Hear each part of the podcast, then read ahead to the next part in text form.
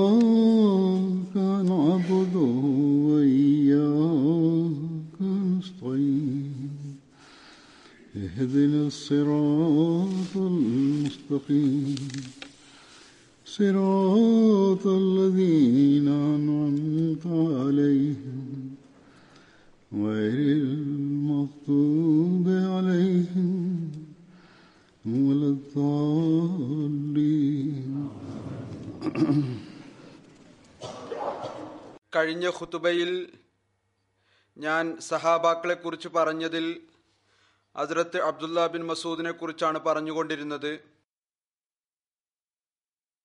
അദ്ദേഹത്തെക്കുറിച്ച് വളരെയധികം റിവായത്തുകൾ ഉണ്ട്. അദ്ദേഹത്തിന്റെ സ്വന്തവും മറ്റുള്ളവരുടേതും സ്വല്പം ബാക്കിയുണ്ടായിരുന്നു. അത് ഞാനിപ്പോൾ വിവരിക്കുന്നതാണ്. ഹസ്രത്ത് അബ്ദുല്ല ബിൻ മസൂദിനെ കുറിച്ച് മഹാത്മാക്കളായ സഹാബാക്കൾ പറയുമായിരുന്നു അബ്ദുല്ല ബിൻ മസൂദ് അള്ളാഹുമായിട്ടുള്ള ബന്ധത്തിലും സാമീപ്യത്തിലും അസാധാരണമായ സ്ഥാനമുണ്ടായിരുന്ന ആളായിരുന്നു. നബി കരീം സല്ലല്ലാഹു അലൈഹി വസല്ലം തന്റെ ഏതെല്ലാം സഹാബാക്കളുടെ മാതൃകയെയാണോ പ്രത്യേകമായ നിലയിൽ മാർഗദീപം ആക്കാനായി നിർദ്ദേശിച്ചത് അതിൽ ഹസ്രത്ത് അബൂബക്കറും ഹസ്രത്ത് ഉമറിനെയും കൂടാതെ ഹസ്രത്ത് അബ്ദുല്ല ബിൻ മസൂദിന്റെ പേരും ഉണ്ടായിരുന്നു. റസൂൽ തിരുമേനി സല്ലല്ലാഹു അലൈഹി പറയുമായിരുന്നു അബ്ദുല്ല ബിൻ മസൂദിന്റെ മാർഗം മുറുകെ പിടിക്കുക. ഒരു റിവായത്തിൽ പറയുന്നു റസൂൽ തിരുമേനി സല്ലല്ലാഹു അലൈഹി അദ്ദേഹത്തിൽ പ്രത്യേകമായ വിശ്വാസമുണ്ടായിരുന്നു. അബ്ദുല്ല ബിൻ മസ്ഊദിനും ഒരു അസാധാരണമായ സ്നേഹം റസൂൽ തിരുമേനി സല്ലല്ലാഹു അലൈഹി വസ്ലമയുടെ അസ്തിത്വത്തോടുണ്ടായിരുന്നു. അദ്ദേഹത്തിന്റെ ചില സംഭവങ്ങൾ ഞാൻ കേൾപ്പിച്ചു കഴിഞ്ഞിരുന്നു. മറ്റു ചില സംഭവങ്ങൾ കൂടിയുണ്ട്. ചില സംഭവങ്ങൾ സാദൃശ്യം തോന്നുന്ന സംഭവങ്ങളാണ് എന്നാൽ വിവിധ വശങ്ങളിലൂടെ വിവരിച്ചിരിക്കുന്നു. അദ്ദേഹത്തെക്കുറിച്ച് എഴുതിയിരിക്കുന്നു.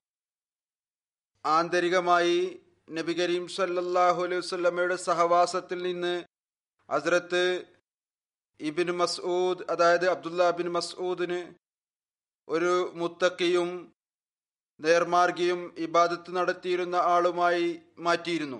ഇബാദത്തിനോടും നഫലിനോടും അത്തരത്തിലുള്ള താല്പര്യമുണ്ടായിരുന്നു ഫർദ് നമസ്കാരവും തജ്ജുദും കൂടാതെ രാവിലെയുള്ള നമസ്കാരവും കൃത്യമായി അനുഷ്ഠിക്കുമായിരുന്നു. അതുപോലെ തന്നെ എല്ലാ തിങ്കളാഴ്ചയും വ്യാഴാഴ്ചയും നഫൽ നോമ്പ് എടുക്കുമായിരുന്നു. എന്നിട്ടും ഈ ഒരു ചിന്ത ആയിരുന്നു ഉണ്ടായിരുന്നത്. അദ്ദേഹം കുറച്ചു നോമ്പാണ് എടുക്കുന്നത്. അതിർത്ത് അബ്ദുല്ല ബിൻ മസൂദ് പറയുമായിരുന്നു ഇതിൽ കൂടുതൽ നോമ്പ് എടുക്കാതിരിക്കാനുള്ള കാരണം തഹജുദും മറ്റും അനുഷ്ഠിക്കുന്നതിന് ശരീരത്തിൽ ബലഹീനത അനുഭവപ്പെടുമായിരുന്നു. തഹജുദും വളരെ ദീർഘമായും അസാധാരണമായ നിലയിലും അനുഷ്ഠിക്കുന്ന ആളായിരുന്നു.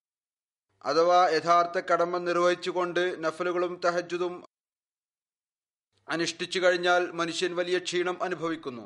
അതുകൊണ്ട് പറയുമായിരുന്നു നമസ്കാരത്തിന് നോമ്പിനേക്കാൾ പ്രാധാന്യം നൽകിക്കൊണ്ട് നഫൽ നോമ്പുകൾ അതിനെ അപേക്ഷിച്ച് കുറവാണ് അനുഷ്ഠിച്ചിരുന്നത്.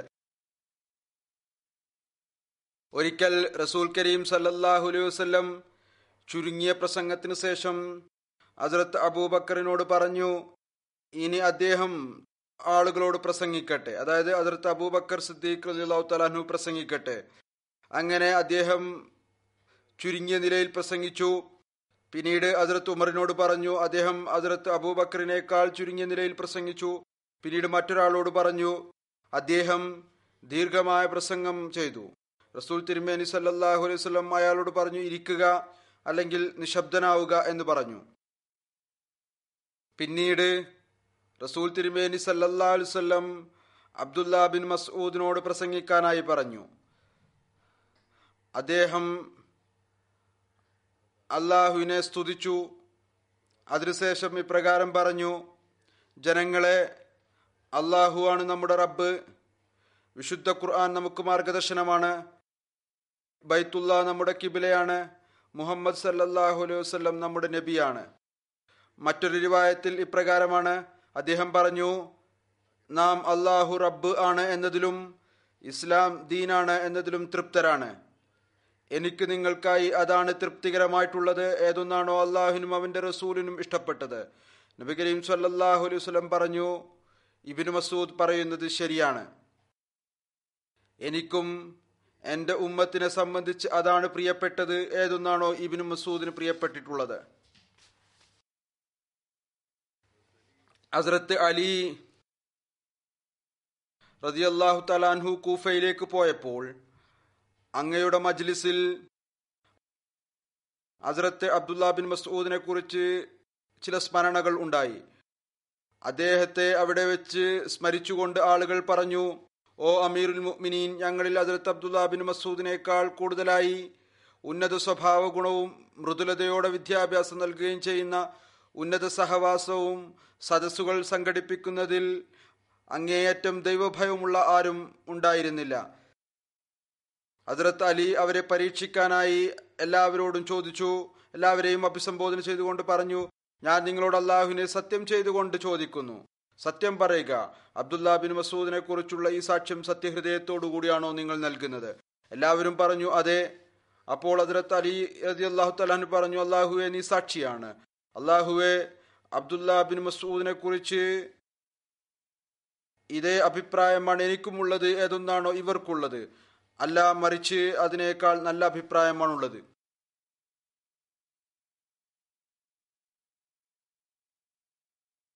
അതിർത്ത് അബ്ദുല്ല ബിൻ മസൂദ് തന്റെ ദീനീ സഹോദരൻ അതിർത്ത് സുബൈർ ബിൻ അവാമുമായി നബി സല്ലല്ലാഹു അലൈഹി വസല്ലം തിരുമേനി സ്ഥാപിച്ച സാഹോദര്യത്തിന്റെ കടമയും നല്ലവണ്ണം നിറവേറ്റി. അദ്ദേഹത്തിൽ പരിപൂർണമായ നിലയിൽ വിശ്വാസമർപ്പിച്ചുകൊണ്ട് ഇപ്രകാരം വസീയത്ത് ചെയ്തു. എന്റെ എല്ലാ ധനപരമായ കാര്യങ്ങളുടെയും മേൽനോട്ടം എല്ലാ ജോലിയും അതിനെ സംരക്ഷിക്കുക എനിക്ക് ശേഷമുള്ള സമ്പത്ത് സംരക്ഷിക്കുക. അത് അസരത്ത് സുബൈർ ബിൻ അവാമിന്റെയും അദ്ദേഹത്തിന്റെ മകൻ അബ്ദുല്ല ബിൻ സുബൈറിന്റെയും ഉത്തരവാദിത്വമായിരിക്കും. കുടുംബകാര്യങ്ങളിൽ അദ്ദേഹത്തിന്റെ തീരുമാനം അവസാനത്തേതും പ്രാവർത്തികമാക്കേണ്ടതും ആയിരിക്കും. അബൂവായിലിൽ നിന്ന് നിവേദനം അതിർത്ത് അബ്ദുല്ല ബിൻ മസൂദ് ഒരാളുടെ മുണ്ട് ഞെരിയാണിക്ക് താഴെയായി കണ്ടു. അയാളോട് അത് ഞെരിയാണിക്ക് മുകളിലാക്കാൻ പറഞ്ഞു. അപ്പോൾ അയാൾ മറുപടി മറുപടിയായിക്കൊണ്ട് അദ്ദേഹത്തോട് പറഞ്ഞു താങ്കളും താങ്കളുടെ മുണ്ട് ഞെരിയാണിക്ക് മുകളിൽ ആക്കുക. അവിടുന്ന് പറഞ്ഞു ഞാൻ താങ്കളെ പോലെയല്ല എന്റെ മടമ്പ് ചെറുതാണ് തടി കുറഞ്ഞവനുമാണ്. അതിർത്ത് ഉമർ റതി റതിയല്ലാഹു തലാനുവിനി സംഭവത്തെക്കുറിച്ച് അറിവ് ലഭിച്ചപ്പോൾ അദ്ദേഹം അയാളെ ആരാണോ ഇബിൻ മസൂദിനോട് ഈ വിധം സംസാരിച്ചത് മറുപടി നൽകിയത് അയാൾക്ക് ശിക്ഷ നൽകി. ഇതും ആയിരിക്കാം. ആ ആളിൽ അഹങ്കാരം ഉണ്ടായിരിക്കും. അഹങ്കാരം കാരണം ആ കാലത്തെ രീതിയായിരുന്നു വസ്ത്രം നീട്ടിയിടുക എന്നത്. അത് കണ്ടപ്പോൾ അദ്ദേഹം അയാൾക്ക് പറഞ്ഞു കൊടുത്തിരിക്കും അയാളാകട്ടെ ഒന്നും നോക്കാതെ ഈ മനുഷ്യൻ എത്രമാത്രം വിനയാനിതനായ വ്യക്തിയാണ്. അള്ളാഹുവിന്റെ കൽപ്പന അനുസരിച്ച് എത്രമാത്രം പ്രവർത്തിക്കുന്ന ആളാണ്. അള്ളാഹുവിനെ കുറിച്ച് എത്രമാത്രം ഹഷിയത്താണ് അദ്ദേഹത്തിനുള്ളത്. മുന്നിൽ നിന്ന് മറുപടി നൽകി. അതിർത്ത് ഉമറിന് ഇതറിയാൻ സാധിച്ചപ്പോൾ അവിടുന്ന് അയാളെ ശകാരിച്ചു. അതിർത്ത് അബ്ദുല്ലാ ബിൻ മസൂദിന്റെ റസൂൽ തിരുമേനിയോടുള്ള അനുസരണവുമായി ബന്ധപ്പെട്ട് അതിർത്ത് ഖലീഫത്തുൽ മസീദ് സാനി ഒരു സ്ഥലത്ത് വിവരിക്കുന്നു. അതിപ്രകാരമാണ് ഹദീസുകളിൽ ഒരു സംഭവം വരുന്നു. അതിൽ നിന്ന് അറിയാൻ സാധിക്കുന്നു അവരിൽ അനുസരണത്തിന്റെ ആത്മാവ് എത്രമാത്രം ഉണ്ടായിരുന്നു. പ്രത്യക്ഷത്തിൽ അത് അത്തരത്തിലുള്ള ഒരു കാര്യം ആണ്. അത് കേട്ട് ഒരു മനുഷ്യന് പറയാം ഇതെത്രമാത്രം വിഡ്ഢിത്തപരമായ ഒരു കാര്യമാണ്. അതിർത്ത് ഖലിഫത്തുൽ മസീദ് സാനി പറയുകയാണ് എന്നാൽ ഞാൻ പറഞ്ഞതുപോലെ അവരുടെ പുരോഗതിയുടെ രഹസ്യം ഇതിൽ മറഞ്ഞു കിടക്കുകയായിരുന്നു അവർ റസൂൽ കരീം സല്ലല്ലാഹു അലൈഹി വായിൽ നിന്ന് ഒരു കൽപ്പന കേട്ട് കഴിഞ്ഞാൽ അപ്പോൾ തന്നെ അതനുസരിച്ച് പ്രവർത്തിക്കാൻ തയ്യാറാകുമായിരുന്നു.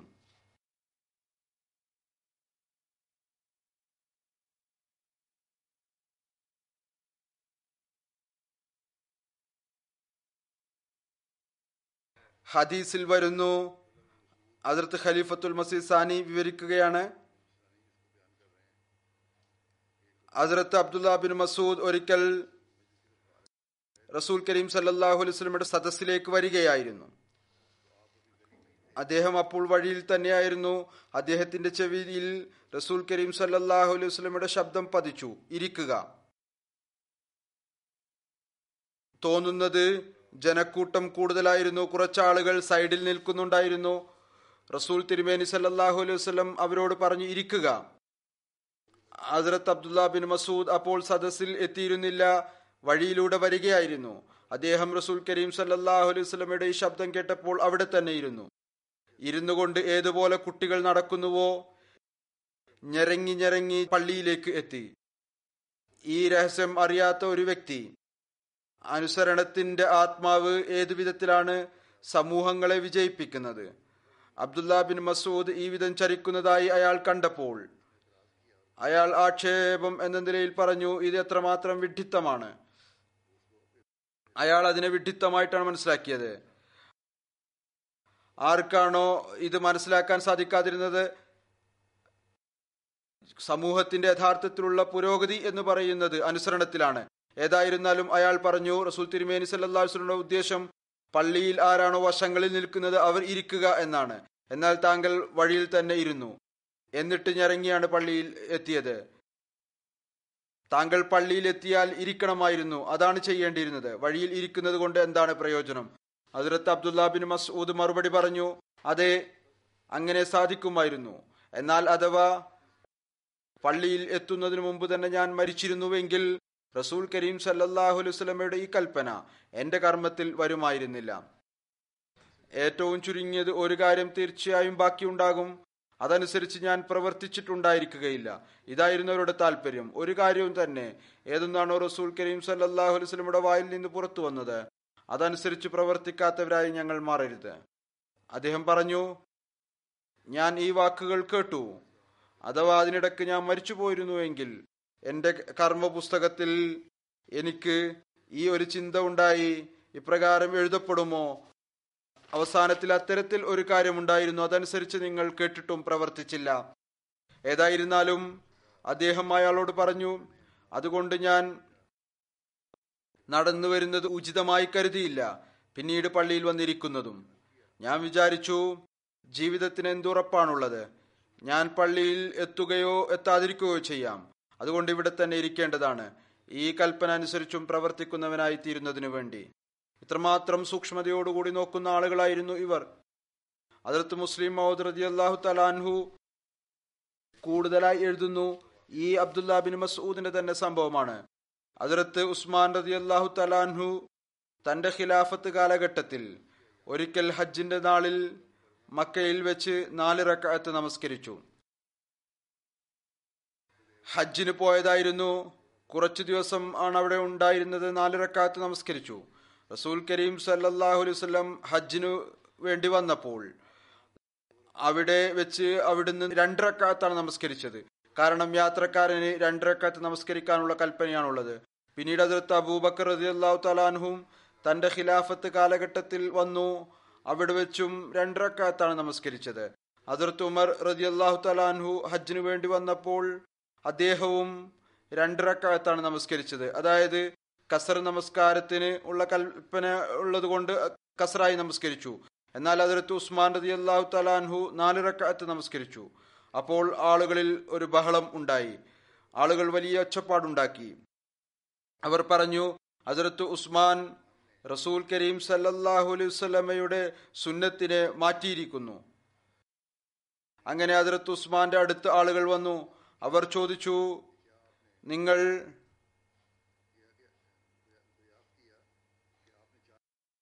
നാല് റക്കാത്ത് എന്തുകൊണ്ടാണ് നമസ്കരിച്ചത്? അതിർത്ത് ഉസ്മാൻ പറഞ്ഞു കാര്യം ഇതാണ്. ഞാനൊരു ഗവേഷണം നടത്തി. അതിപ്രകാരം ആണ് ഇപ്പോൾ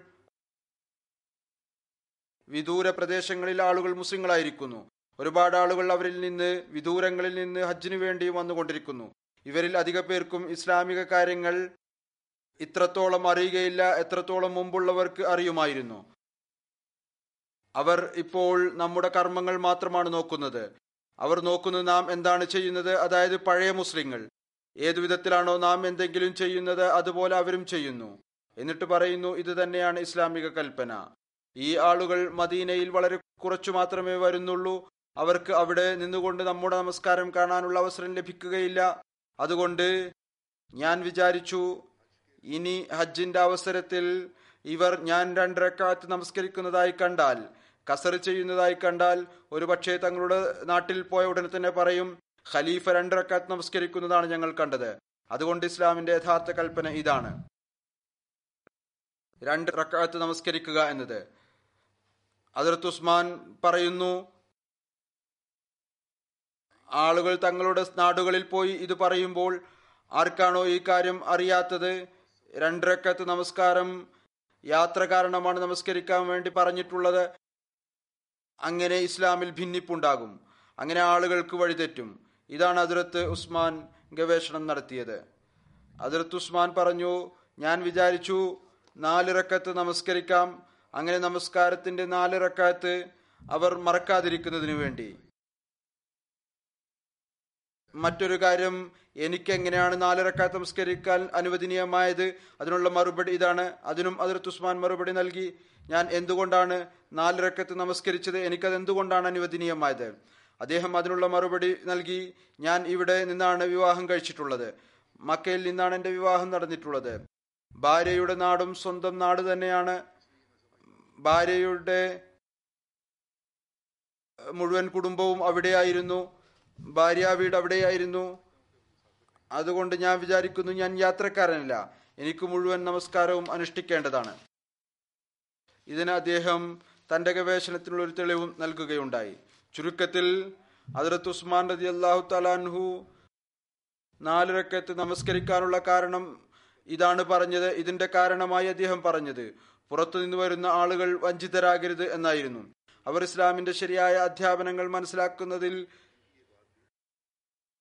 വഴിതെറ്റരുത്. അദ്ദേഹത്തിന്റെ ഈ വാക്കുകളും വളരെ സൂക്ഷ്മമായ ഒന്നായിരുന്നു ഗഹനമായ ഒന്നായിരുന്നു. അത് സഹാബാക്കൾ കേട്ടപ്പോൾ അവർക്കും കാര്യം മനസ്സിലായി. എന്നാൽ ചിലർക്ക് മനസ്സിലായില്ല. എന്നാൽ മറ്റുള്ളവർ അവർ ഫിത്ന ഉണ്ടാക്കുന്നവരായിരുന്നു. അവർ ബഹളം വെക്കാൻ തുടങ്ങി. പറയാൻ തുടങ്ങി അസറത്ത് ഉസ്മാൻ റസൂൽ കരീം സലല്ലാഹു അലൈഹി സുന്നത്തിന് എതിരിൽ പ്രവർത്തിച്ചു.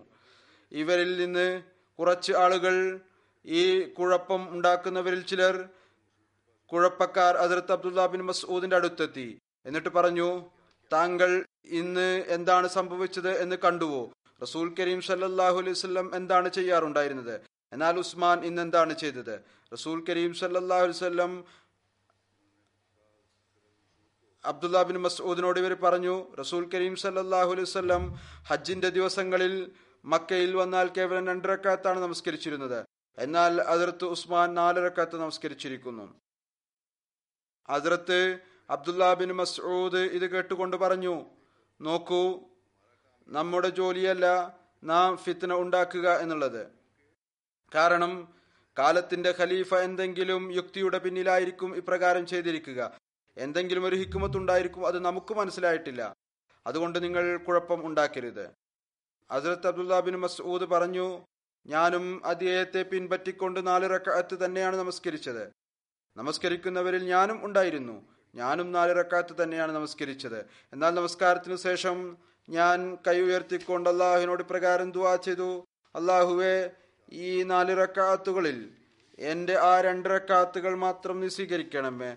ഏതൊന്നാണോ റസൂൽ കരീം സല്ലാഹു അലൈഹി സ്വലമയോടൊപ്പം ഞങ്ങൾ നമസ്കരിക്കാറുണ്ടായിരുന്നത്. മറ്റ് രണ്ടിറക്കാത്തിനെ എന്റെ നമസ്കാരമാക്കരുത്. അതിർത്ത് മുസ്ലിം അത് പറയുന്നു ഇത് ഏതു വിധത്തിലുള്ള അനുരക്തിയുടെ വർണമാണ്? അതിർത്ത് അബ്ദുല്ല ബിൻ മസൂദിൽ ഉണ്ടായിരുന്നത്. അദ്ദേഹം നാല് റക്കാത്ത് നമസ്കരിച്ചു. എന്നാൽ അദ്ദേഹത്തിന് ആ പ്രതിഫലം പോലും ഇഷ്ടപ്പെട്ടില്ല ഏതൊന്നാണോ മുഹമ്മദ് സല്ലല്ലാഹു അലൈഹി കൂടെ നമസ്കരിച്ച രണ്ട് റക്കാത്തിനേക്കാൾ കൂടുതലുള്ളത്. ദുവാ ചെയ്തു അള്ളാഹുവെ രണ്ട് റക്കാത്ത് സ്വീകരിച്ചാലും നാല് റക്കാത്ത് സ്വീകരിക്കരുത്. മുക്തദി ആയിരുന്നു. കാലത്തിന്റെ ഖലീഫക്ക് കീഴിൽ നാല് റക്കാത്ത് അദ്ദേഹം നമസ്കരിച്ചു അനുസരണത്തിൽ നമസ്കരിച്ചു. നമസ്കാരത്തിനുള്ള പ്രതിഫലവുമുണ്ട് അനുസരണത്തിനുള്ള പ്രതിഫലവുമുണ്ട്. എന്നാൽ അബ്ദുല്ല ബിൻ മസൂദിന് തന്റേതായ ഒരു കാഴ്ചപ്പാടുണ്ടായിരുന്നു. അദ്ദേഹം പറഞ്ഞു ഞാൻ അനുസരിച്ചു. എന്നാൽ അതോടൊപ്പം ഇപ്രകാരം ദുവായും ചെയ്തു. ഞാൻ അതിനേക്കാൾ കൂടുതലായി പ്രതിഫലം നേടാൻ ആഗ്രഹിക്കുന്നില്ല. എത്രയാണോ റസൂൽ കരീം സല്ലാഹു അലൈഹി വസല്ലം നമ്മുടെ മുമ്പിൽ നമസ്കരിച്ച് കൊണ്ട് നമ്മെ നേടുന്നവരാക്കി മാറ്റിയത്. അതുകൊണ്ട് ദുആ ചെയ്തു അള്ളാഹുവെ രണ്ടരക്കാത്ത് സ്വീകരിച്ചാലും പിന്നീട് മുസ്ലിം മൗദ് പറയുന്നു ഖിലാഫത്തിനോടുള്ള അനുസരണത്തിനുള്ള ഉന്നതമായ മാതൃകയും ഏതു വിധത്തിൽ കാണാൻ സാധിക്കുന്നു? അദ്ദേഹത്തിന് അറിയാമായിരുന്നു അദ്ദേഹത്തിന് അറിയുമായിരുന്നില്ല ഉസ്മാൻ എന്തുകൊണ്ടാണ് രണ്ടിന് പകരം നാല് നമസ്കരിച്ചത് എന്ന്. എന്നാൽ ഈ കാരണം അതാണ് അതിന് ഒരുപാട് ആളുകൾ ശരിയാണെന്നാണ് പറയുന്നത്. ആരെങ്കിലും ഭാര്യയുടെ അടുത്തു പോവുകയാണെങ്കിൽ അതിനെ യാത്രയായി മനസ്സിലാക്കില്ല മകന്റെ അടുത്ത് പോകുന്നുവെങ്കിൽ അതിനെ യാത്രയായി കാണുന്നില്ല. മാതാപിതാക്കളുടെ വീട്ടിൽ പോകുന്നതിനെ യാത്രയായി കാണുകയില്ല. അതുകൊണ്ട് ഈ കാര്യം ശരിയായിരുന്നു. പിന്നീട് അതിർത്ത് ഉസ്മാൻ റതി അള്ളാഹു തലാൻഹുവിന്റെ ഈ സൂക്ഷ്മത പുറത്തുനിന്ന് വരുന്നവർക്ക് ഒരു വഞ്ചന സംഭവിക്കരുത്. ഇസ്ലാമിൽ ഒരു നഷ്ടവും ഉണ്ടാകരുത്. അദ്ദേഹത്തിന്റെ ഉന്നതമായ തക്കുവയുടെ സ്ഥാനമായിരുന്നു. അതിർത്ത് ഉസ്മാനിലും ഉന്നതമായ തക്കുവ ഉണ്ടായിരുന്നു. ആളുകൾക്ക് വഴിതെറ്റരുത് എന്നാണ് ചിന്തിച്ചത്. എന്നാൽ അതിർത്ത് അബ്ദുല്ല ബിൻ മസൂദിന് അതുവരെ ആ ഹിക്മത്തിനെ കുറിച്ച് അറിവുണ്ടായിരുന്നില്ല. എന്തുകൊണ്ടാണ് അതിർത്ത് ഉസ്മാൻ നാല് റക്കാത്ത് നമസ്കരിച്ചത്? എന്നാൽ അദ്ദേഹം നമസ്കാരം ഉപേക്ഷിക്കുകയല്ല ചെയ്തത്. മറിച്ച് അദ്ദേഹം നമസ്കരിക്കുകയും ഖിലാഫത്തിനെ അനുസരിക്കുകയും ചെയ്തു. പിന്നീട് അള്ളാഹുവിന്റെ മുമ്പിൽ അപേക്ഷിച്ചു. അള്ളാഹുവെ രണ്ട് റക്കാത്ത് മാത്രം സ്വീകരിക്കുക. നാല് അല്ല ഇത് ഏതു വിധത്തിലുള്ള അനുസരണവും റസൂൽ തിരുമേനിയുടെ ചുവടുകൾ അനുസരിച്ച് പ്രവർത്തിക്കുന്നതിന്റെ ആത്മാവുമായിരുന്നു. ഏതൊന്നാണോ അവരിൽ കാണാൻ സാധിച്ചത്. ഇത് കാരണം കൊണ്ടാണ് സഹാബാക്കൾ തികച്ചും നിരക്ഷരരായിരുന്നു. മുഴുവൻ മക്കയിലും പറയപ്പെടുന്നത് ആറോ ഏഴോ ആളുകളാണ് വിദ്യാഭ്യാസമുള്ളവരായി ഉണ്ടായിരുന്നത് എന്നാൽ മുഴു ലോകത്തും ഇവർ പടർന്നു പന്തലിച്ചു. ഈ അനുസരണമായിരുന്നു അത് മുഖേനയാണ് ഈ സ്ഥാനം അവർക്ക് ലഭിച്ചത് വിജയം അവർക്ക് ലഭിച്ചത്. അതുകൊണ്ട് ഈ പ്രത്യേകമായ പോയിന്റും എപ്പോഴും ഓർത്തിരിക്കേണ്ടതാണ്.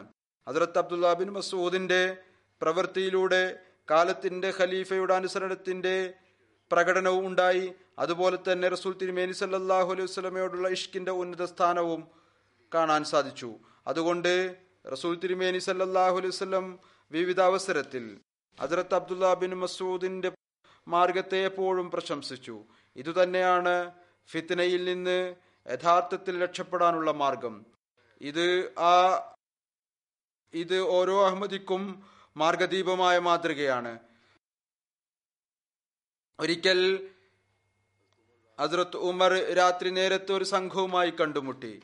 ഇരുട്ട് കാരണം സംഘത്തെ കാണുവാൻ പ്രയാസമായിരുന്നു. ആ സംഘത്തിൽ ഹസ്രത്ത് അബ്ദുല്ല ബിൻ മസൂദും ഉണ്ടായിരുന്നു. ഹസ്രത്ത് ഉമർ ഒരാളെ ആ സംഘക്കാരോട് ചോദിക്കാനായി പറഞ്ഞയച്ചു അവർ എവിടെ നിന്നാണ് വരുന്നത്? ആ വ്യക്തി ചോദിച്ചപ്പോൾ ഹസ്രത്ത് അബ്ദുല്ല ബിൻ മസൂദ് മറുപടി പറഞ്ഞു ഫജുൽ അമീക്ക് അതായത് വിദൂര മാർഗത്തിൽ നിന്നാണ് വരുന്നത്. പിന്നീട് ചോദിച്ചു എങ്ങോട്ടാണ് പോകുന്നത്? അപ്പോൾ മറുപടി നൽകി ബൈത്തുൽ അത്തീഖ് അതായത് കഅബ മന്ദിരത്തിലേക്കാണ് ഞങ്ങൾ പോകുന്നത്. അതിർത്ത് ഉമർ ചോദിച്ചു ഇവരിൽ ആരെങ്കിലും പണ്ഡിതൻ ഉണ്ടോ? പിന്നീട് ഒരാൾക്ക് കൽപ്പന നൽകി ഇവരോട് ഉറക്കെ വിളിച്ചു ചോദിക്കുക. വിശുദ്ധ ഖുർആന്റെ ഏറ്റവും മഹത്തായ ആയത്ത് ഏതാണ്? അതിർത്ത് അബ്ദുല്ല ബിൻ മസൂദ് സംഘത്തിലുണ്ടായിരുന്നു. അദ്ദേഹം ആ വ്യക്തിക്ക് മറുപടിയായി നൽകി. അതിർത്ത് ഉമർ അയച്ച വ്യക്തിയെ കണ്ട് ചോദിച്ചപ്പോൾ ഏത് ആയത്താണ് മഹത്തായ ആയത്ത് എന്ന് അള്ളാഹു ലാ ഇലാഹ ഇല്ലാഹു അൽ ഹയ്യുൽ ഖയ്യൂം ലാ തഅഖുദുഹു സിനത്തും വലാ നൗം. ആയത്തുൽ കുർസി പിന്നീട് ചോദിച്ചു വിശുദ്ധ ഖുർആന്റെ ഏറ്റവും മുഹക്കമായ ആയത്ത് ഏതാണ്? അബ്ദുല്ലാ ബിൻ മസ്ഊദ് മറുപടി പറഞ്ഞു റിവായത്തിൽ വരുന്നു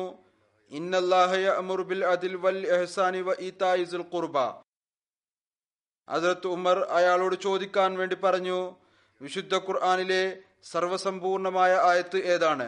അതിന് മറുപടിയായി അബ്ദുല്ലാ ബിൻ മസൂദ് പറഞ്ഞു മിസ്കാല മിസ്കാല പിന്നീട് ചോദിച്ചു വിശുദ്ധ ഖുർആാനിലെ ഏറ്റവും ഭീതിപ്പെടുത്തുന്ന ആയത്ത് ഏതാണ്?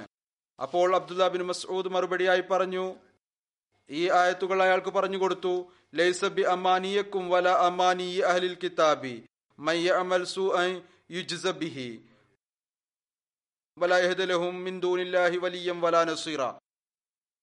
ഹസ്രത്ത് ഉമർ ഫാറൂഖ് പറഞ്ഞു അവരോട് ചോദിക്കുക വിശുദ്ധ ഖുർആന്റെ ഏറ്റവും പ്രതീക്ഷ നൽകുന്ന ആയത്ത് ഏതാണ്? അതിനു മറുപടിയായി അബ്ദുല്ല ബിൻ മസ്ഊദ് പറഞ്ഞു കുൽയാ ഇബാദിയല്ലദീന അസ്റഫു അല അംഫുസിഹിം ലാ തഖ്നതു മിൻ റഹ്മത്തില്ലാഹി ഇന്നല്ലാഹ യഗ്ഫിറു ദുനൂബ ഇന്നഹു ഹുവൽ ഗഫൂർ റഹീം. അതിരത്ത് ഉമർ റതി തആല ചോദിച്ചു ഈ കാര്യങ്ങളെല്ലാം കേട്ടതിനു ശേഷം ഇവരോട് ചോദിക്കുക നിങ്ങളുടെ ഇടയിൽ അബ്ദുല്ല ബിൻ മസ്ഊദ് ഉണ്ടോ? സംഘത്തിലെ ആളുകൾ പറഞ്ഞു തീർച്ചയായും അള്ളാഹുവാണ് സത്യം അദ്ദേഹം ഞങ്ങളുടെ കൂടെയുണ്ട്. അസരത്ത് ഉമറിന് അങ്ങയെക്കുറിച്ച് സംസാരം കേട്ട് പറഞ്ഞു അദ്ദേഹം ഫിഖഹിന്റെ ഇൽമിൽ വിഭൂഷിതനാണ്. എല്ലാ മറുപടിയും കേട്ടതിന് ശേഷം നിശ്ചയമായും അദ്ദേഹത്തിന് അറിയാൻ സാധിച്ചിട്ടുണ്ടായിരിക്കും അബ്ദുല്ല ബിൻ മസൂദിന് മാത്രമേ അത്തരം വൈജ്ഞാനികമായ മറുപടി പറയാൻ സാധിക്കുകയുള്ളൂ. അതിർത്ത് അബ്ദുല്ല ബിൻ മസൂദ് വിവരിക്കുന്നു ബദർ ദിവസം റസൂൽ തിരുമേനി സല്ലാഹു അലൈഹി വസല്ലം സഹാബാക്കളോട് ചോദിച്ചു ഈ തടവുകാരെ കുറിച്ച് നിങ്ങൾ എന്താണ് പറയുന്നത്? അതിലത്ത് അബൂബക്കർ പറഞ്ഞു യാ റസൂലുള്ള ഇവർ താങ്കളുടെ സമൂഹവും താങ്കളുടെ കുടുംബത്തിൽപ്പെട്ട ആളുകളുമാണ്. അവർക്ക് മാപ്പ് നൽകിയാലും അവരോട് മൃദുലതയോടുകൂടി പ്രവർത്തിച്ചാലും ഒരുപക്ഷെ അള്ളാഹു അവർക്ക് തൗബ ചെയ്യാനുള്ള തൗഫീക്ക് നൽകിയേക്കാം. പിന്നീട് അതിർത്ത് ഉമർ പറഞ്ഞു യാ റസൂലുള്ള ഇവർ താങ്കളെ കളവാക്കി തള്ളി പ്രയാസപ്പെടുത്തി താങ്കൾ അവരുടെ തലയറുത്ത് മാറ്റുക. പിന്നീട് അതിർത്ത് അബ്ദുല്ലാബിന് റവാഹയോട് അഭിപ്രായം ചോദിച്ചു. അദ്ദേഹം പറഞ്ഞു യാ റസൂലുള്ള താങ്കൾ ഇടതൂർന്ന വൃക്ഷമുള്ള വനം അന്വേഷിക്കുക. എന്നിട്ട് അവരെ ഇതിൽ പ്രവേശിപ്പിച്ച് തീ കൊളുത്തുക. റസൂൽ തിരുമേനി വസല്ലം എല്ലാവരുടെയും അഭിപ്രായം കേട്ടു എന്നാൽ ഒരു തീരുമാനവും എടുത്തില്ല. തന്റെ കൂടാരത്തിലേക്ക് പോയി. അബ്ദുല്ലാബിൻ മസൂദ് പറഞ്ഞു ആളുകൾ പരസ്പരം സംസാരിക്കാൻ തുടങ്ങി. ആരുടെ അഭിപ്രായം അനുസരിച്ചാണ് പ്രവർത്തിക്കുക എന്ന് നോക്കാം. കുറച്ചു കഴിഞ്ഞതിന് ശേഷം റസൂൽ തിരുമേനി സല്ലല്ലാഹു അലൈഹി വസല്ലം കൂടാരത്തിന് പുറത്തു വന്നു എന്നിട്ട് പറഞ്ഞു അള്ളാഹു ചിലരുടെ ഹൃദയത്തോട് ഇത്രമാത്രം കാരുണ്യം കാണിക്കുന്നു. അത് പലിനേക്കാൾ മൃദുലമായി തീരുന്നു ചില ആളുകളുടെ ഹൃദയം ഇത്രമാത്രം കഠിനമാക്കുന്നു. അത് കല്ലിനേക്കാൾ കൂടുതൽ കഠിനമായി തീരുന്നു ഓ അബൂബക്കർ താങ്കളുടെ ഉദാഹരണം ഹസ്രത്ത് ഇബ്രാഹിമിനെ പോലെയാണ്. അദ്ദേഹം പറഞ്ഞു ഫമൻ തബിഅനി ഫഇന്നഹു മിന്നി വമൻ അസാനി ഫഇന്നക ഗഫൂറു റഹീം. ആരാണോ എന്നെ പിൻപറ്റിയത്? നിശ്ചയമായും അയാൾ എന്നിൽപ്പെട്ടവനാണ്. ആരാണോ എന്നെ ധിക്കരിച്ചത്? നിശ്ചയമായും നീ വളരെയധികം പുറത്തു കൊടുക്കുന്നവനും കൂടെ കൂടെ കരുണ ചൊരിയുന്നവനുമാണ്.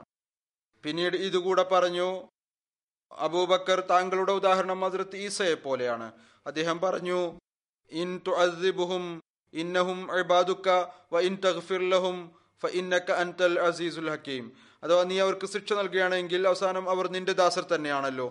അഥവാ നീ അവർക്ക് മാപ്പ് നൽകുകയാണെങ്കിൽ നീ നിശ്ചയമായും പരിപൂർണ വിജയമുള്ളവനും യുക്തിജ്ഞനുമാണ്. അതിർത്ത് ഉമറിനോട് പറഞ്ഞു താങ്കളുടെ ഉദാഹരണം അതിർത്ത് നൂഹ് അലൈഹി ഇസ്ലാം പോലെയാണ്. ഏതുപോലെ അദ്ദേഹം പറഞ്ഞു റബ്ബിലാ തദിർ അലൽ അദിമിനൽ കാഫിരീന ദയ്യാറ.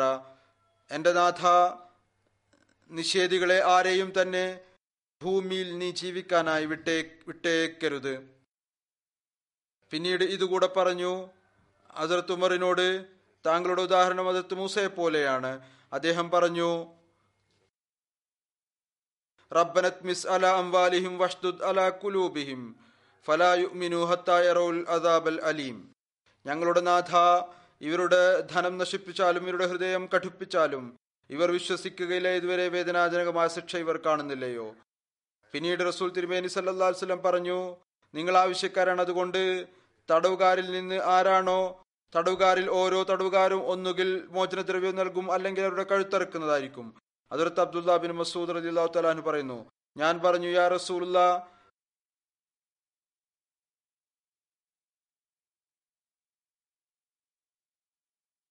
ഈ കൽപ്പന പ്രാവർത്തികമാക്കുന്നതിൽ സഹൽ ബിൻ ബെസാനെ മാറ്റി നിർത്തിയാലും കാരണം ഞാൻ അയാൾ ഇസ്ലാമിനെ കുറിച്ച് നല്ലതായി പറയുന്നത് കേട്ടിട്ടുണ്ട്. ഇത് കേട്ട് റസൂൽ തിരുമേനി സല്ലാസ് നിശബ്ദനായിരുന്നു. അബ്ദുല്ല ബിൻ മസൂദ് പറയുന്നു ആ ദിവസം എത്രത്തോളം എനിക്ക് ആകാശത്ത് നിന്ന് തന്റെ മേൽ കല്ലുകൾ പതിക്കുന്നതിനെ കുറിച്ച് ഭയമുണ്ടായിരുന്നു അതുപോലെ എനിക്ക് മുമ്പൊരിക്കലും ഉണ്ടായിട്ടില്ല. സാനം റസൂൽ തിരുമേനി സല്ലാ വസ്ലം പറഞ്ഞു അയാളെ മാറ്റി നിർത്തിയിരിക്കുന്നു. റസൂൽ തിരുമേനി സല്ലാഹു അലൈഹി വസ്ലം നിശബ്ദനായി നിന്നത് അദ്ദേഹം അത് റസൂൽ തിരുമേനി സല്ലാഹു അലൈഹി വസ്ലമിയുടെ ഇഷ്ടമായി മനസ്സിലാക്കി. ഇത് കാരണം അള്ളാഹുവിനോടുള്ള ശിക്ഷയുടെ ഭയം കൊണ്ട് അദ്ദേഹത്തിന്റെ അവസ്ഥ തന്നെ മാറി. അസാധാരണമായ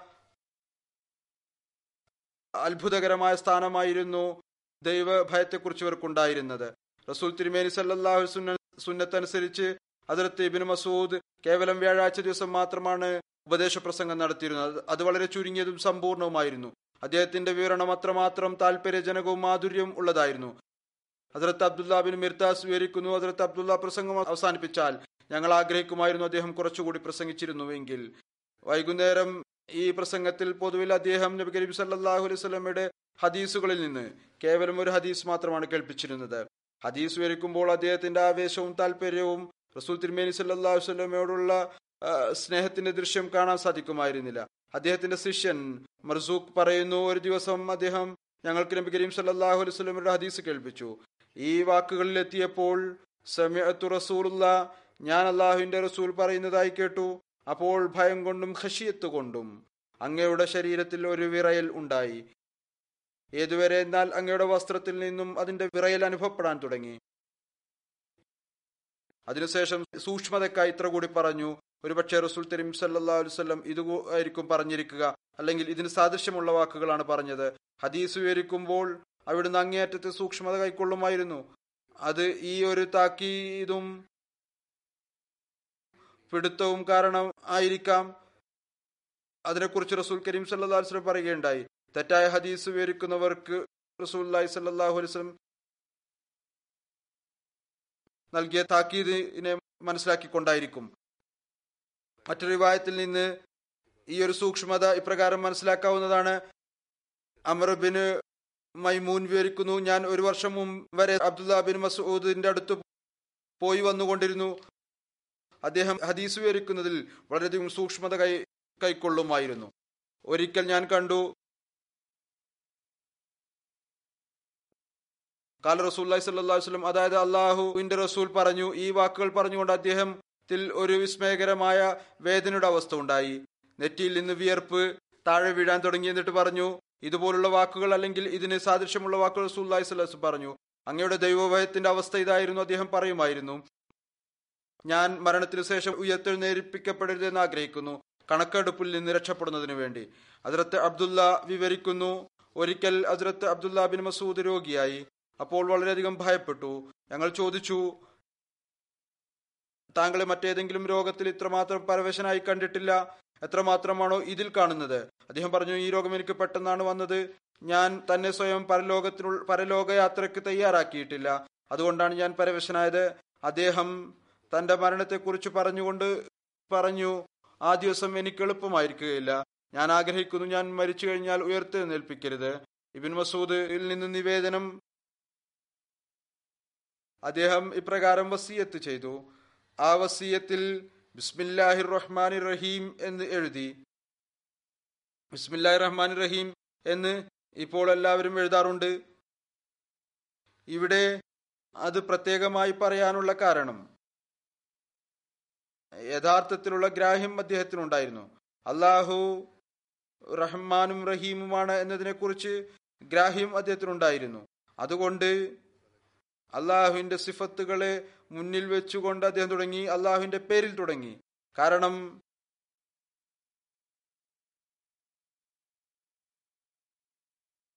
വസിയത്തിൽ അള്ളാഹുവിന്റെ പിടുത്തത്തിൽ വരുന്ന എന്തെങ്കിലും കാര്യമുണ്ടെങ്കിൽ റഹ്മാൻ റഹീമുമായ അള്ളാഹു അതിൽ നിന്ന് രക്ഷപ്പെടുത്തട്ടെ. അബ്ദുല്ലാ ബിൻ മസൂദിന്റെ സാമ്പത്തിക അവസ്ഥ അള്ളാഹുവിന്റെ അനുഗ്രഹത്താൽ ഇത്രമാത്രം മെച്ചപ്പെട്ടിരുന്നു. അവസാന കാലത്ത് അദ്ദേഹം തന്റെ സഹായധനം വാങ്ങിക്കുന്നു നിർത്തിച്ചു.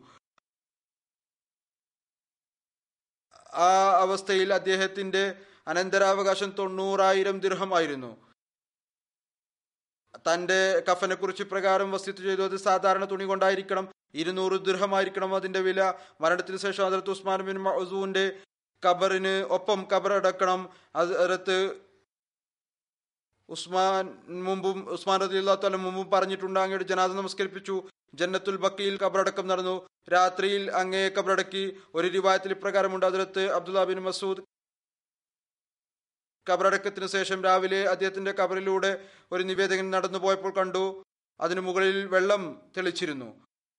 ആളുകൾ രാത്രി തന്നെ ആ കബറിനെ കബറിന്റെ ദൃഢതയ്ക്ക് വേണ്ടി വെള്ളം തെളിച്ചതായിരിക്കും. അബുൽ ഹാഫിസ് വിവരിക്കുന്നു അതിർത്ത് അബ്ദുല്ല ബിൻ മസൂദിന്റെ മരണത്തിന് ശേഷം ഞാൻ അതിർത്ത് അബു മൂസയുടെയും അതിർത്ത് അബു മസൂദിന്റെയും അടുക്കൽ ഹാജരായി. ഇവർ രണ്ടുപേരിൽ നിന്നും ഒരാൾ തന്റെ കൂട്ടുകാരനോട് പറഞ്ഞു ഇബിൻ മസൂദ് തന്റെ ഏതെങ്കിലും ഒരു ഏതെങ്കിലും ഒരു പകരക്കാരനെ ഉപേക്ഷിച്ചു പോയിട്ടുണ്ടോ? അതുപോലുള്ള മറ്റാരെങ്കിലും ഉണ്ടോ? അദ്ദേഹം പറഞ്ഞു ഒരുപക്ഷെ നമ്മുടെ നമ്മൾ പോയതിനു ശേഷം ആരെങ്കിലും അങ്ങനെ ഉണ്ടായിരിക്കാം. ഇപ്പോൾ നമുക്ക് ആരെയും അങ്ങനെ കാണാൻ സാധിക്കുകയില്ല. നമ്മുടെ ഇടയിൽ അങ്ങനെ ആരും തന്നെ ഇല്ല. ഒരുപക്ഷെ ഭാവിയിൽ ആരെങ്കിലും ജനിക്കാം. അതിർത്ത് തമീം ബിൻ ഹറാം വിവരിക്കുന്നു. ഞാൻ അതിർത്ത് റസൂൽ തരീം സല്ലാ വസ്ലമയുടെ അനേകം സഹാബക്കൾ സദസ്സിലിരുന്നിട്ടുണ്ട് അതിർത്ത് അബ്ദുല്ല ബിൻ മസൂദിനേക്കാൾ കൂടുതൽ ഭൗതികതയോട് വിരക്തിയ വിരക്തിയുള്ള ആളും ആഹിരത്തിനോട് താല്പര്യമുള്ള ആളെയും ഞാൻ ഞാൻ കണ്ടിട്ടില്ല. രണ്ടാമത്തെ സഹാബിയാരെ കുറിച്ചാണ് ഞാൻ ഇന്ന് പറയുന്നത്? അദ്ദേഹത്തിന്റെ പേരാണ് അതിർത്ത് ഹുദാമ ബിൻ മഅസൂൻ. അതിർത്ത് ഹുദാമ ബിൻ മഅസൂൻ അതിർത്ത് ഉസ്മാൻ ബിൻ മഅസൂന്റെ സഹോദരനാണ്. അതിർത്ത് ഉമറിന്റെ സഹോദരി അസറത്ത് സഫിയ അദ്ദേഹത്തിന്റെ ഭാര്യയായിരുന്നു. അസറത്ത് ഖുദാമ ബിൻ മഅസൂൻ ഒന്നിലധികം ഭാര്യമാരുണ്ടായിരുന്നു. ഒരു ഭാര്യ ഹിന്ദ് ബിൻ ബലീദ് ആയിരുന്നു. അവരിൽ നിന്ന് ഉമറും ഫാത്തിമയും ജനിച്ചു. ഒരു ഭാര്യ ഫാത്തിമ ബിൻ തബു സുഫിയാൻ ആയിരുന്നു. അവരിൽ നിന്ന് അങ്ങയുടെ മകൾ ആയിഷ ജനിച്ചു. അതുപോലെ തന്നെ ഉമ്മ വലതിന്റെ വലതിൽ നിന്ന് ഹഫ്സയും അതിർത്ത് സഫിയയിൽ നിന്ന് സഫിയ ബിൻ ഖത്താബിൽ നിന്ന് അതിർത്ത് റംലയും ജനിച്ചു. ഇസ്ലാം സ്വീകരിക്കുമ്പോൾ അദ്ദേഹത്തിന്റെ പ്രായം പത്തൊമ്പത് വയസ്സായിരുന്നു. അഥവാ നിറഞ്ഞ യുവത്വത്തിൽ തന്നെ അദ്ദേഹം ഇസ്ലാം സ്വീകരിച്ചു. മദീന ഹിജ്രത്ത് ചെയ്യുമ്പോൾ അദ്ദേഹത്തിന്റെ മുഴുവൻ കുടുംബവും മക്കയിലെ തങ്ങളുടെ വീടുകൾ പൂർണമായും ഉപേക്ഷിച്ച് മദീനയിലേക്ക് പോയി. മദീനയിൽ അതിർത്ത് അബ്ദുല്ല ബിൻ സലമ അജ്ലാനി ഈ കുടുംബത്തെ തന്റെ അതിഥികളായി സ്വീകരിച്ചു. റസൂൽ തിരുമേനി സല്ലാഹു അലൈവല്ലം മക്കയിൽ നിന്ന് ഹിജ്രത്ത് ചെയ്ത് മദീനയിലെത്തിയപ്പോൾ അവിടുന്ന് ഹസ്രത്ത് ഖദാമയോടും അദ്ദേഹത്തിന്റെ സഹോദരന്മാർക്കും സ്ഥിരമായി താമസിക്കുന്നതിനായി ഭൂമി അനുവദിച്ചു നൽകി. ഹസ്രത്ത് ഖദാമ പ്രാരംഭത്തിൽ വിശ്വസിച്ച ആളായിരുന്നു. രണ്ട് ഹിജ്രത്തുകളിലും അതായത് ഹബ്ഷയിലേക്കുള്ള ഹിജ്രത്തിലും മദീനയിലേക്കുള്ള ഹിജ്രത്തിലും ഉൾപ്പെട്ടു. ബദർ ഉഹദ് അടക്കം എല്ലാ യുദ്ധങ്ങളിലും റസൂൽ തിരുമേനി സല്ലാ വസ്ലമയോടൊപ്പം പങ്കെടുത്തു. അതിർത്ത് ഉസ്മാൻ ബിൻ മസൂന്റെ മരണം നടന്നപ്പോൾ അദ്ദേഹത്തിന് ഒരു മകൾ മകളുണ്ടായിരുന്നു. അവരെക്കുറിച്ച് അദ്ദേഹം തന്റെ സഹോദരന് ഖുദാമയെ താക്കി ചെയ്ത് ഉപദേശിച്ചിട്ടുണ്ടായിരുന്നു. അതിർത്ത് അബ്ദുല്ല ബിൻ ഉമർ ഇതിനെക്കുറിച്ച് വിവരിക്കുന്നു. അതിർത്ത് ഉസ്മാ ബിൻ മസൂൻ അതിർത്ത് ഖുദാമ രണ്ടുപേരും എന്റെ അമ്മാവൻ അമ്മാവന്മാരായിരുന്നു. ഞാൻ അതിർത്ത് ഖുദാമയുടെ അടുത്ത് പോയി എന്നിട്ട് പറഞ്ഞു അതിർത്ത് ഉസ്മാൻ ബിൻ മൗസൂന്റെ മകളുടെ നിക്കാഹ് ഞാനുമായി നടത്തുക. അദ്ദേഹം ഞാനുമായി വിവാഹം ഉറപ്പിച്ചു. മുഹീറ ബിൻ ഷബ ആ പെൺകുട്ടിയുടെ മാതാവിന്റെ അടുത്ത് ചെന്നു. എന്നിട്ട് സാമ്പത്തികമായി അവർക്ക് താല്പര്യം ജനിപ്പിച്ചു. പെൺകുട്ടിയുടെ അഭിപ്രായവും തന്റെ മാതാവിന് ഒപ്പം ആയിരുന്നു. മറ്റൊരു വിവാഹബന്ധം വന്നു. പെൺകുട്ടിയുടെ മാതാവും പെൺകുട്ടിയുടെയും വിവാഹം ചെയ്യാൻ താല്പര്യം മറുഭാഗത്തേക്കായിരുന്നു. ഈ കാര്യം റസൂൽ തിരുമേനി സല്ലാഹു അലൈഹി വസ്ലമിയുടെ സമക്ഷത്തിലെത്തി. റസൂൽ തിരുമേനി സല്ലാഹു അലൈഹി വസ്ലം അതിർത്തു ഖുദാമയെ വിളിപ്പിച്ചു എന്നിട്ട് അദ്ദേഹത്തോട് ചോദിച്ചു. ഈ വിവാഹത്തെക്കുറിച്ച് അദ്ദേഹം പറഞ്ഞു യാ റസൂലുള്ള ഇത് എന്റെ സഹോദരന്റെ പുത്രിയാണ്. ഞാൻ ഇവൾക്ക് വേണ്ടി വിവാഹം തിരഞ്ഞെടുക്കുന്നതിൽ ഒരു അലസതയും കാണിക്കുകയില്ല. എന്റെ സഹോദരന്റെ മകളാണ്. അദ്ദേഹം മരിച്ചു. ഞാൻ അവളുടെ വിവാഹത്തിനായി ഏറ്റവും നല്ലത് എന്താണോ അത് മാത്രമാണ് ചെയ്യുക. അതുകൊണ്ട് ഞാൻ അത് അതിന് ഉറപ്പ് നൽകിയത് വളരെ നല്ലതാണ് എന്ന് വിശ്വസിച്ചുകൊണ്ടും ഉറച്ചുകൊണ്ടുമാണ്. അപ്പോൾ സുൽ തിരുമേനി സല്ലാ വസ്ലം പറഞ്ഞു ഇതൊരു എത്തിയും കുട്ടിയാണ്. ഇവളുടെ വിവാഹം ഇവളുടെ ഇഷ്ടപ്രകാരമായിരിക്കും. പിതാവില്ല താങ്കൾ നല്ലത് തന്നെയാണ് ചെയ്തിരിക്കുക. എന്നാൽ ആ കുട്ടിയുടെ ഇഷ്ടവും ചോദിക്കുക. എവിടെയാണോ പെൺകുട്ടി പറയുന്നത് അവിടെയായിരിക്കും വിവാഹം നടക്കുക. റസൂൽ തിരുമേനി സല്ലല്ലാഹു അലൈഹി വസല്ലം അതിനുശേഷം ഈ തീരുമാനമെടുത്തു. റാവി പറയുന്നു ഇദ്ദേഹമാണ് ആദ്യ വിവാഹാഭ്യർത്ഥന നടത്തിയത് ബന്ധുവുമായിരുന്നു. സഹോദരി പുത്രനായിരുന്നു. എനിക്ക് പകരം അവളുടെ നിക്കാഹ് മുഹീറയുമായി നടത്തി രണ്ട് രണ്ടാമത്തെ മാതാവും കുട്ടിയും ഇഷ്ടപ്പെട്ട ആലോചനയുമായി. ഇത് സ്ത്രീയുടെ അഭിപ്രായ സ്വാതന്ത്ര്യമായിരുന്നു. ഇത് റസൂൽദായി സല്ലാസ്ലം സ്ഥാപിച്ചു. എത്തിയുമായ ആളെക്കുറിച്ച് പ്രത്യേകമായ നിലയിൽ ഇതിനെക്കുറിച്ച് പറയുകയുണ്ടായി.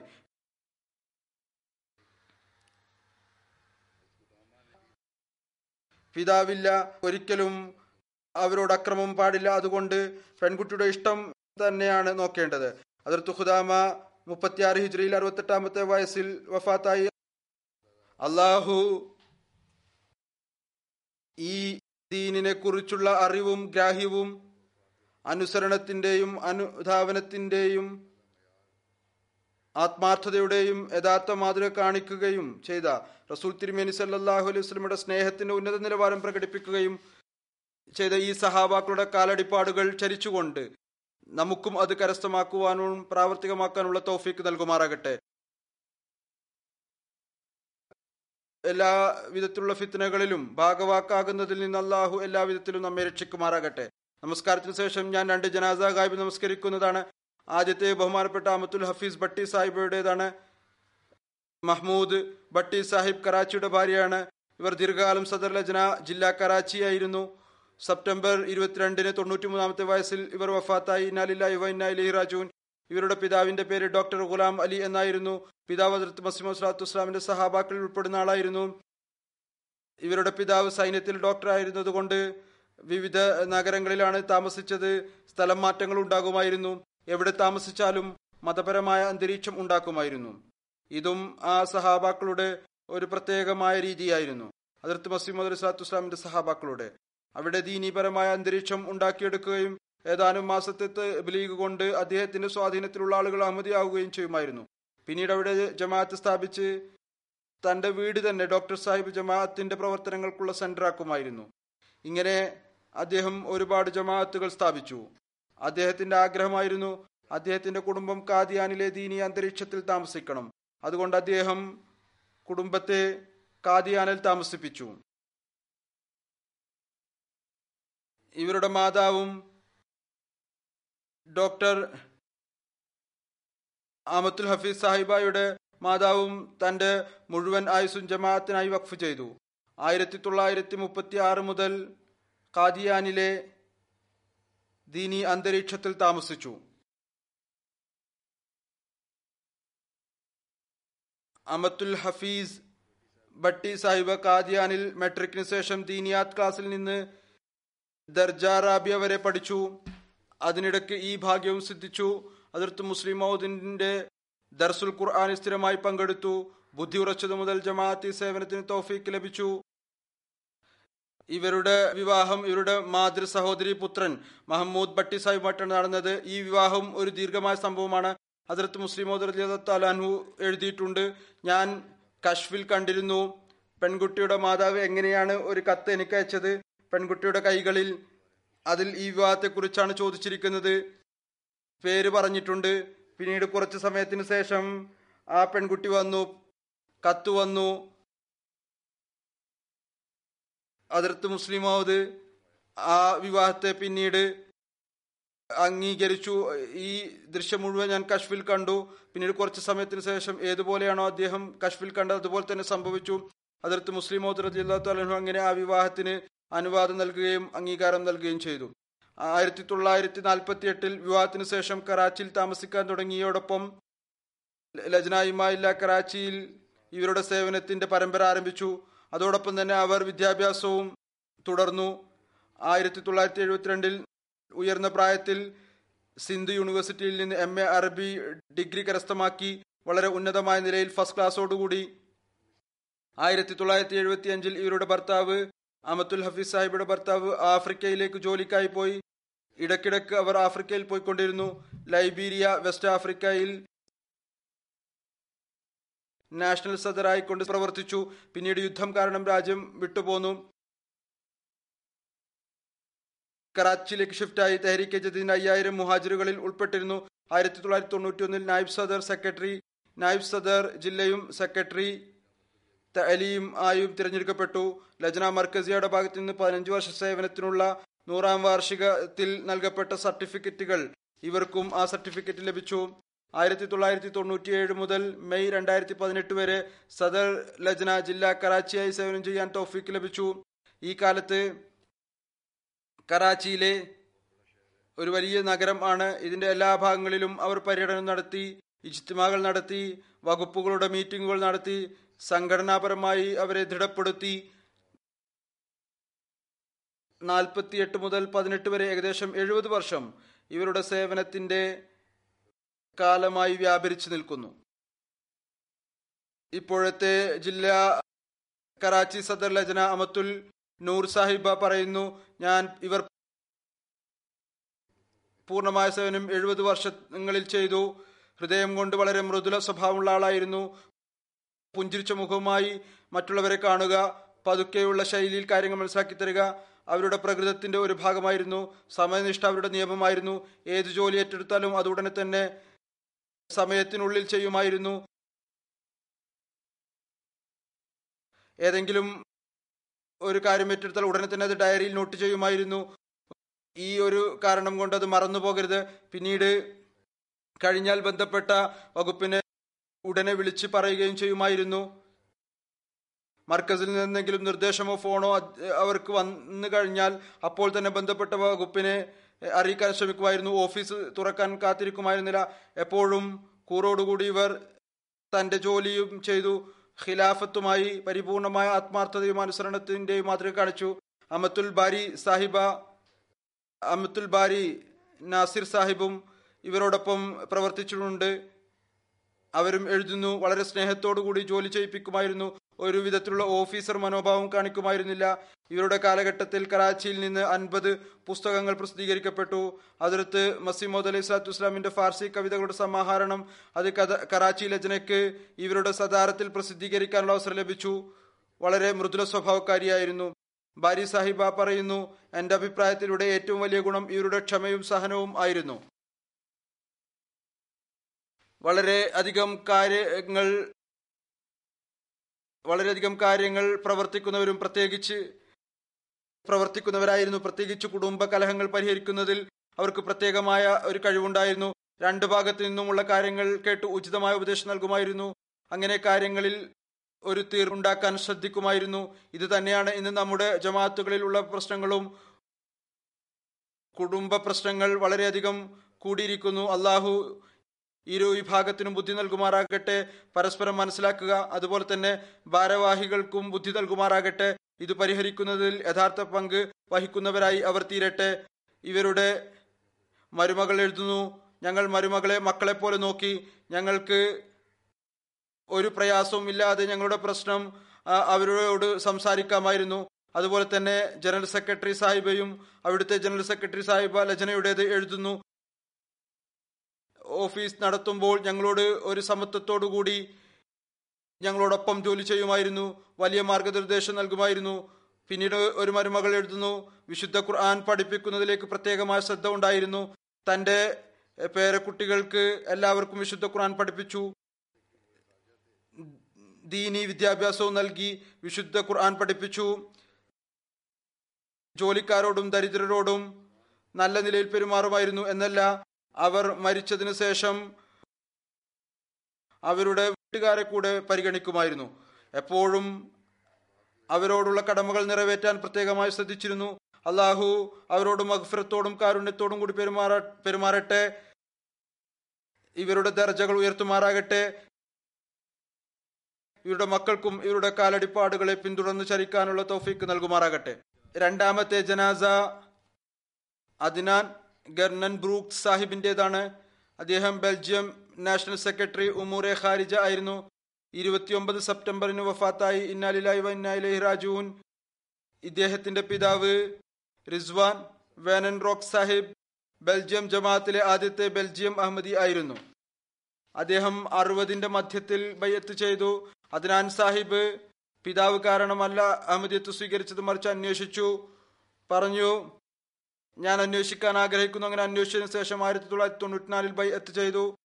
അഹമ്മദി ആയതിനു ശേഷം അദ്നാൻ സാഹിബ് വളരെയധികം ആക്റ്റീവായി തബ്ലീഗിന്റെ മേഖലയിൽ പ്രത്യേകിച്ച് വളരെയധികം മുൻപന്തിയിൽ വന്നിരുന്നു. ആയിരത്തി തൊള്ളായിരത്തി തൊണ്ണൂറ്റിയെട്ടിൽ ഒരിക്കൽ ബെൽജിയത്തിൽ തബ്ലീഗി മജ്ലിസ് നടന്നപ്പോൾ അതത്ത് ഖലീഫത്തുൽ മസീറാബി അദ്ദേഹത്തെ പരാമർശിച്ചുകൊണ്ട് ശ്രോതാക്കളോട് പറഞ്ഞു എന്റെ അടുത്ത് ഇത്തരത്തിലുള്ള ഒരു ട്രാൻസ്ലേറ്റർ ഉണ്ട്. അദ്ദേഹത്തിന് ഇംഗ്ലീഷിൽ നിന്ന് ഫ്രഞ്ചിലേക്കും ഡച്ചിലേക്കും തർജമ ചെയ്യാൻ സാധിക്കും.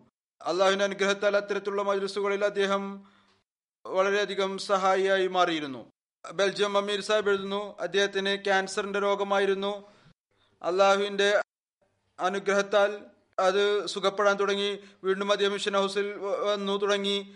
അദ്ദേഹം എപ്പോഴും എഴുതുമായിരുന്നു അള്ളാഹുവിന്റെ അനുഗ്രഹമാണ്. അത് കാരണം ഞാൻ സുഖപ്പെട്ടുകൊണ്ട് ഇരിക്കുന്നു. കാരണം ഈ രോഗമുള്ള മറ്റു രോഗികൾ അതിലേകദേശം എല്ലാവരും തന്നെ മരിച്ചു കഴിഞ്ഞിരിക്കുന്നു.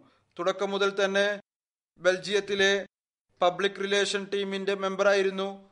പിന്നീട് രണ്ടായിരത്തി പതിനാറിൽ ഞാൻ ഇദ്ദേഹത്തെ നാഷണൽ സെക്രട്ടറി ഉമൂറെ ഖാരിജ ആയി നിശ്ചയിച്ചു. വളരെ കൂടി ഇദ്ദേഹം സേവനം ചെയ്തുകൊണ്ടിരുന്നു. ജമാഅത്തിനെ ഭരണകൂടത്തിന്റെ തലത്തിൽ പരിചയപ്പെടുത്തുന്നതിൽ ഇദ്ദേഹത്തിന്റെ പങ്ക് വളരെയധികമായിരുന്നു.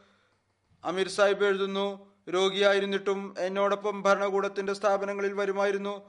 ഉമ്മരെ ഖാരിജയുമായി ബന്ധപ്പെട്ട് കത്തിടപാടുകൾ അത് രോഗിയായിരുന്നിട്ടും ഹോസ്പിറ്റലിൽ നിന്നും ചെയ്യുമായിരുന്നു. അവസാന സമയത്തും ബെൽജിയത്തിൽ തർജമയുടെ ഡച്ച് ടീമിന്റെ ഇൻചാർജുമായിരുന്നു. വളരെ അധ്വാനത്തോടു കൂടി ഇദ്ദേഹം ചില ഗ്രന്ഥങ്ങളുടെ തർജമ ചെയ്തു. ഖുത്തുബയുടെ ഡച്ച് തർജമയുടെ ഫൈനൽ റിവ്യൂ ചെയ്യുമായിരുന്നു. അതുപോലെ എല്ലാ പ്രസ് റിലീസിന്റെ ഡച്ച് തർജമയുടെ റിവ്യൂ ചെയ്യുമായിരുന്നു. പിന്നീട് ഇദ്ദേഹം എഴുതുന്നു എന്റെ വിവിധ യാത്രകൾക്കിടയിൽ അദ്നാൻ സാഹിബ് ഈ കാര്യം പ്രകടിപ്പിക്കുമായിരുന്നു. ഈ രോഗം എനിക്ക് കാരുണ്യമായി മാറിയിരിക്കുന്നു. കാരണം ഇതിനിടയ്ക്ക് എനിക്ക് അതിർത്ത് മുസ്ലിം അലൈഹി സ്വലാത്തു വസ്സലാമിന്റെ ഗ്രന്ഥങ്ങളും ജമാഅത്തിന്റെ സാഹിത്യവും വായിക്കാനുള്ള തൗഫീക്ക് ലഭിച്ചു. അള്ളാഹുവിന്റെ അസ്തിത്വത്തിൽ എന്റെ ഈമാൻ കൂടുതൽ പുരോഗതി നേടി. രോഗത്തിന്റെ അവസ്ഥയിലും അള്ളാഹുവിന്റെ തൃപ്തിയിൽ തൃപ്തനായിരുന്നു. അവസാന നാളുകളിൽ തന്റെ മൂത്ത സഹോദരൻ ഉപദേശിച്ചുകൊണ്ടിരുന്നു. താങ്കൾ ഭൗതികത ഉപേക്ഷിക്കുകയും ജമാഅത്തിന് കൂടുതലായിട്ട് സമയം നൽകുകയും ചെയ്യുക. അമീർ സാഹിബ് പറയുന്നു എന്നോട് പറയുമായിരുന്നു എന്റെ സഹോദരൻ ഉമൂറെ ഖാരിജിൽ വളരെ പ്രയോജനപ്രദമായിരിക്കും. അതുകൊണ്ട് ഈ നിലയിൽ അദ്ദേഹത്തിന് സേവനം നേടുക.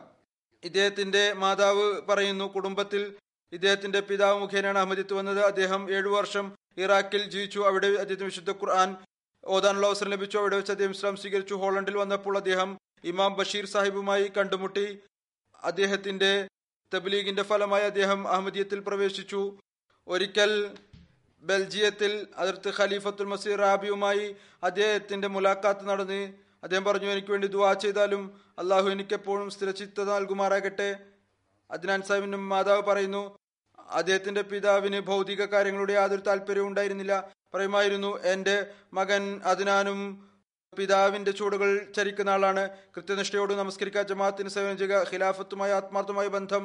ഖുത്ബ ജുമ എല്ലാ ആഴ്ചയും സ്വയം കേൾക്കുകയും തന്നെ കുട്ടികളെയും കേൾപ്പിക്കുമായിരുന്നു. ഖിലാഫത്തുമായി ജമാഅത്തിന്റെ സേവനത്തിനായി അദ്ദേഹം എപ്പോഴും തയ്യാറായിരുന്നു. ഖിലാഫത്തുമായി അദ്ദേഹത്തിന് വളരെ ഗഹനമായ ബന്ധമാണ് ഉണ്ടായിരുന്നത്. അള്ളാഹു ഇദ്ദേഹത്തിന്റെ സ്ഥാനം ഉയർത്തുമാറാകട്ടെ മഹ്ഫിറത്തോടും കാരുണ്യത്തോടും കൂടി പെരുമാറട്ടെ ജമാഅത്തിന് അത്തരത്തിലുള്ള ജീവത്യാഗികളായ ആളുകളെ ഇനിയും നൽകുമാറാകട്ടെ. അദ്ദേഹത്തിന്റെ ദുഃഖ കുടുംബത്തിൽ ഭാര്യയെ കൂടാതെ ഒരു മകനും മകളും ഉണ്ട്. അള്ളാഹു ഇവരെയും ദീനിൽ നിലർത്തുമാറാകട്ടെ ഈമാനിൽ ദൃഢത നൽകുമാറാകട്ടെ തങ്ങളുടെ പിതാവിന്റെ കാലടിപ്പാടുകളിൽ ചരിക്കാനുള്ള തോഫീക്ക് നൽകുമാറാകട്ടെ.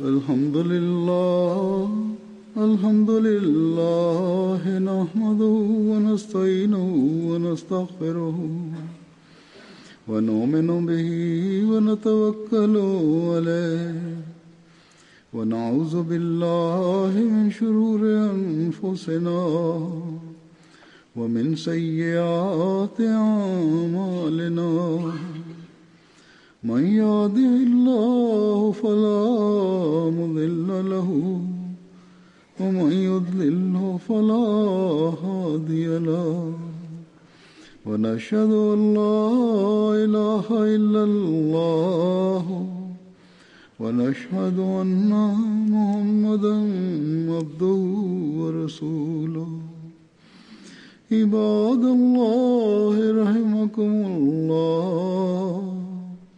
إن الله يأمر بالعدل واللسان وإيتاء ذي القربى وينهى عن الفحشاء والمنكر والبغي يعظكم لعلكم تذكرون. اذكروا الله يذكركم وادعوه يستجب لكم ولذكر الله أكبر.